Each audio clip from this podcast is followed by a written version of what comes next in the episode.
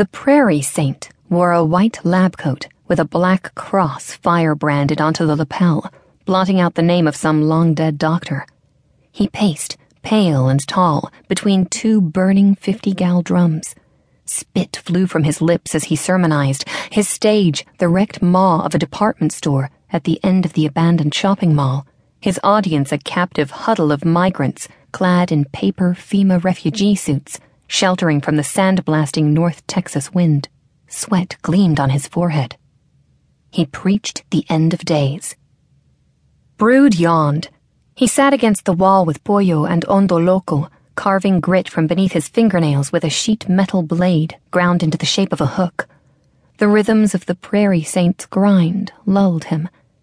When he could no longer keep his eyes open, he tied black hair behind his head with a leather thong and settled deep into the oversized flak jacket he wore hidden beneath the broad spread of a canvas zarape.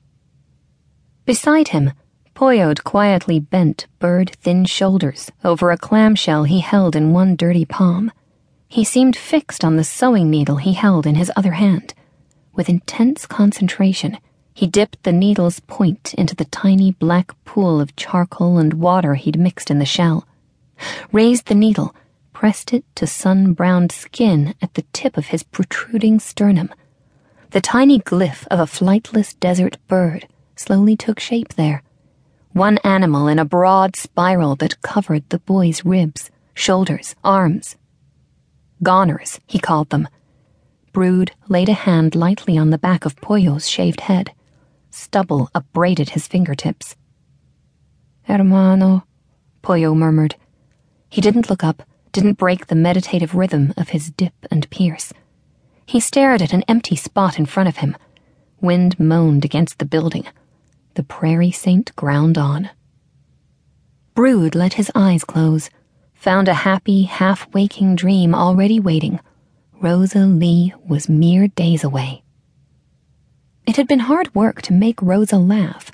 A speckle of acne on her cheeks made her shy, and she tried to be hard hard like her stone faced Tewa brothers, who spent their days watching the south road into Ojo Caliente, scoped rifles cradled in their arms, likely to shoot anyone who came along and couldn't show seed, and even some who could.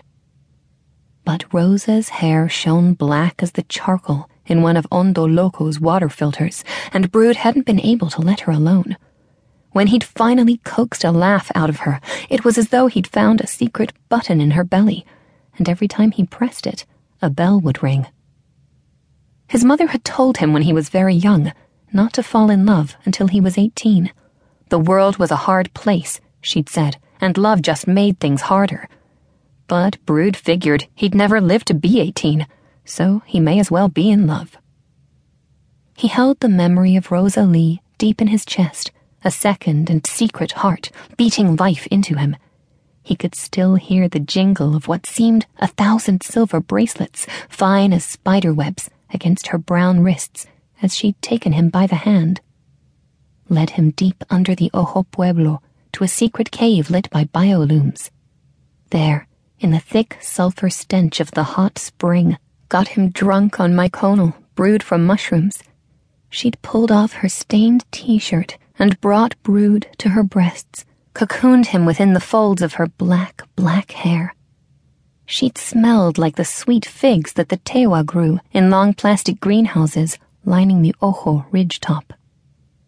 Brood inhaled deeply, came awake to the smell of dust, acrid plastic smoke from the barrel fires, the sour shit stench of dysentery. The prairie saint's grind crescendoed. He paused, stared out at the migrants, waited the silence stretched. The prairie saint glared. The migrants regarded him with hollow faces. The prairie saint's three acolytes stepped forth from the department store's shadow.